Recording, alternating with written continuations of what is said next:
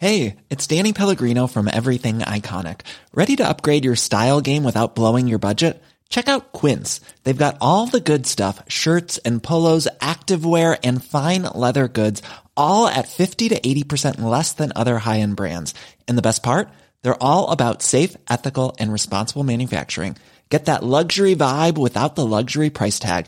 Hit up quince.com slash upgrade for free shipping and 365 day returns on your next order. That's quince.com slash upgrade. Quando é que o Senhor se manifesta numa pessoa? Evangelho de João 14, versículos 21 ao 26. Comentário de Mário Persona. Judas está se referindo no versículo 22, aqui de João 14, ele está se referindo ao que foi dito no versículo 21. Aquele que tem os meus mandamentos e os guarda, este é o que me ama. E aquele que me ama será amado de meu Pai, eu o amarei e me manifestarei a ele. Disse-lhe Judas, não Iscariotes, Senhor, de onde vem que te has de manifestar a nós e não ao mundo? Então ele está perguntando sobre isso que o Senhor falou, dessa manifestação, que o Senhor viria e se manifestaria àquele que tem os mandamentos do Senhor e os guarda, porque esse é o que o ama. Uh, essa passagem pode dar alguma, algum entendimento errôneo quando nós lemos a passagem, a palavra mandamento, né? Porque nós falamos muito de mandamentos da lei. E aqui o Senhor Jesus está falando dos mandamentos dele. Porque ainda que nós não estejamos na lei mosaica, uh, estamos mortos para a lei, mas o Senhor Jesus tem mandamentos, ele deixou mandamentos. Nós encontramos os seus mandamentos ao longo de, de todo o Evangelho. Também na, nas epístolas tem os mandamentos de Jesus. 1 Coríntios 14, uh, quando Paulo dá as instruções sobre como devia ser a reunião dos cristãos, a reunião da assembleia ou da igreja, ele fala: se alguém se, se alguém se considera espiritual, reconheça que isso são mandamentos do Senhor. Então tem os mandamentos de Jesus que nós nos são dados para que nós sigamos.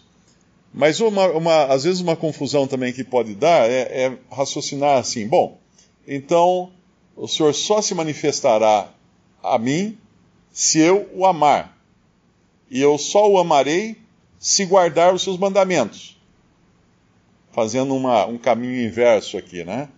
Mas eu, eu creio mais que esse, esse amor do qual ele fala aqui é o amor de Deus em nossos corações. Ele, nós amamos porque ele nos amou primeiro, mas nós amamos como? Com amor natural, com amor carnal, com amor uh, eros ou amor uh, humano. Não. Nós só temos capacidade de amar o Senhor porque Ele nos amou primeiro e nos salvou. O incrédulo não tem capacidade de amar o Senhor. Tem uma passagem uh, em João capítulo 5, versículo 39, o Senhor falando para os escribas e fariseus Examinei, examinais as Escrituras, porque vós cuidais ter nelas a vida eterna, e são elas que de mim testificam.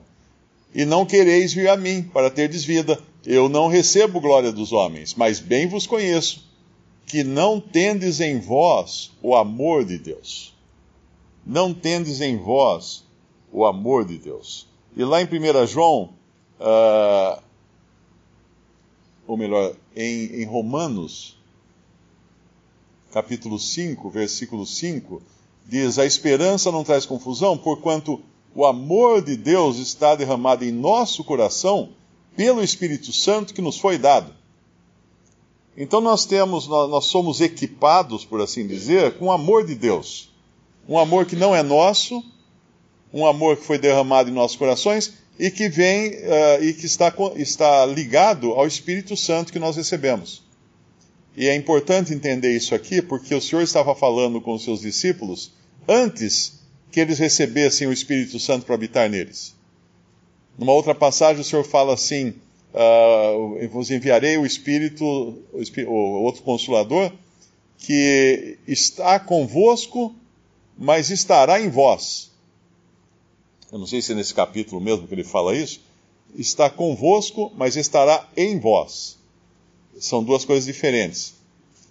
Eles, eles tinham o Espírito Santo com eles, como tinha uh, o Senhor Jesus estava sempre com eles também, como tinham os santos do Antigo Testamento, não possuindo o Espírito Santo permanentemente habitando neles, mas que eram uh, tomados pelo Espírito Santo, vamos, vamos dizer assim, para determinados momentos e, e situações, mas não tinham o Espírito Santo permanentemente habitando neles.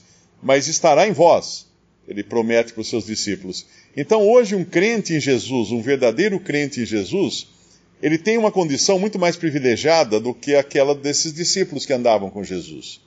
Às vezes a gente poderia dizer assim: ah, eu gostaria de estar lá nessa época andando com Jesus, eu ia, eu ia conhecer tantas coisas maravilhosas. Não, não ia.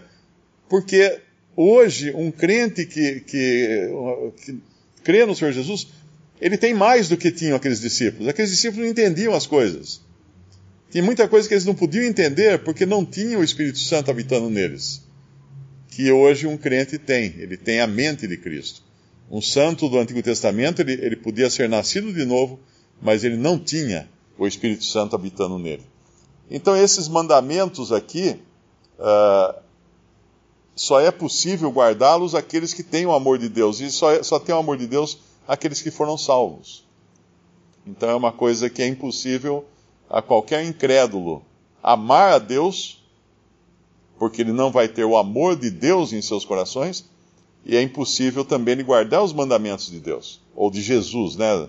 É bom diferenciar aqui, são os mandamentos do Senhor, que é o que ele está falando aqui.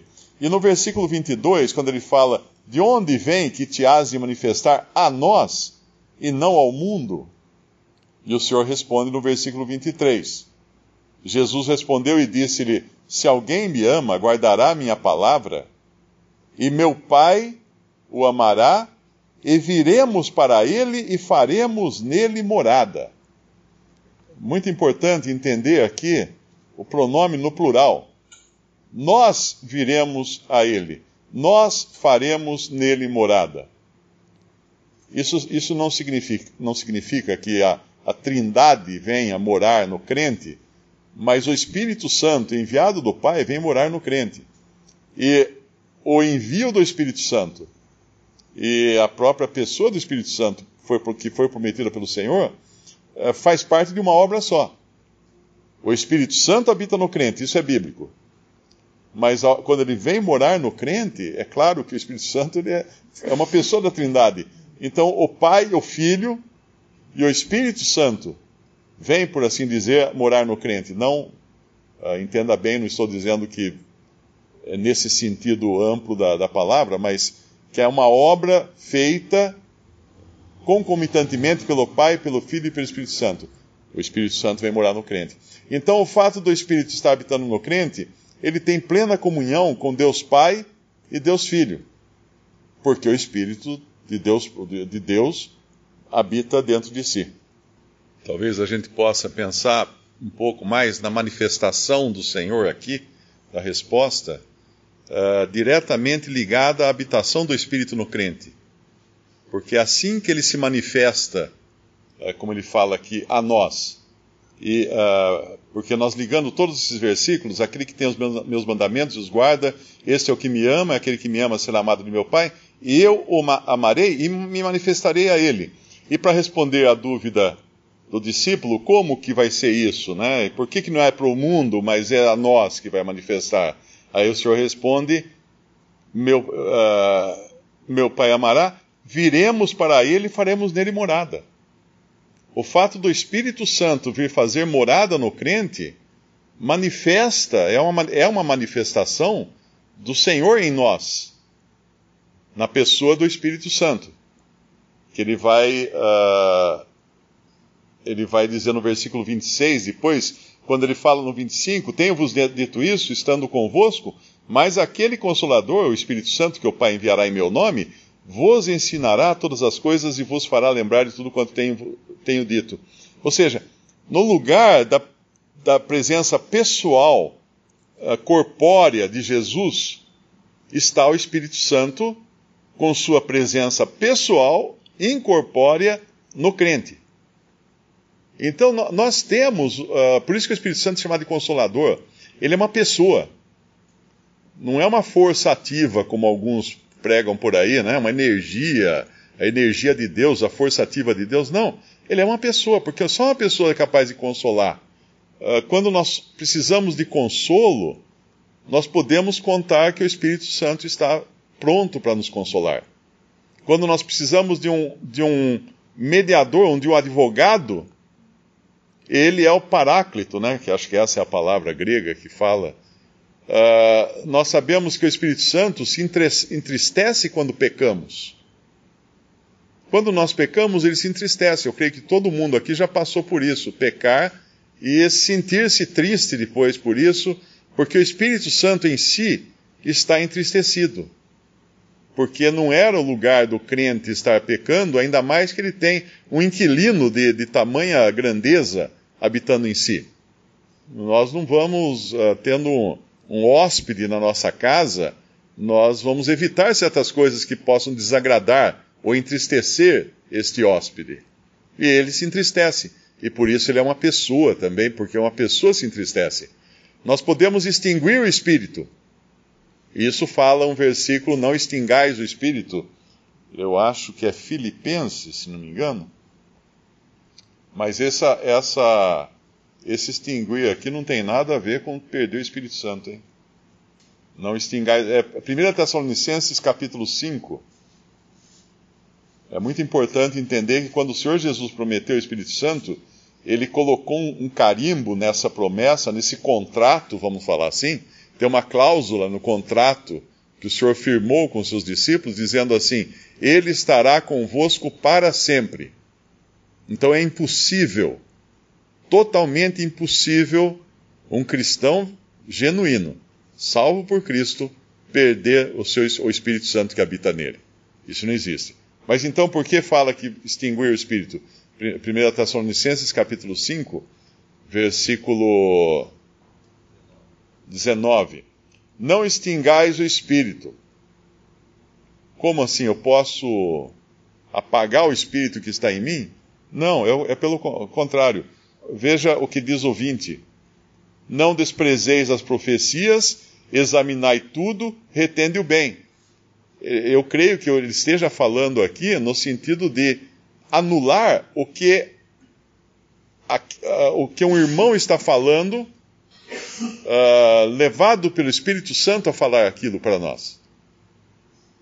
Então eu estou extinguindo o Espírito, porque uh, se um irmão foi, foi levado pelo Espírito, foi inspirado pelo Espírito, não, não no sentido de inspiração, inspiração uh, como era dos apóstolos, mas ele foi levado a trazer uma palavra, e eu desprezo essa palavra, ou eu, eu, eu impeço que essa palavra venha, isso tem a ver com extinguir o Espírito. Porque o versículo 19 está ligado ao 20 e ao 21. Não desprezeis as profecias e examinai tudo, retende o bem. Visite respondi.com.br. Visite também 3minutos.net.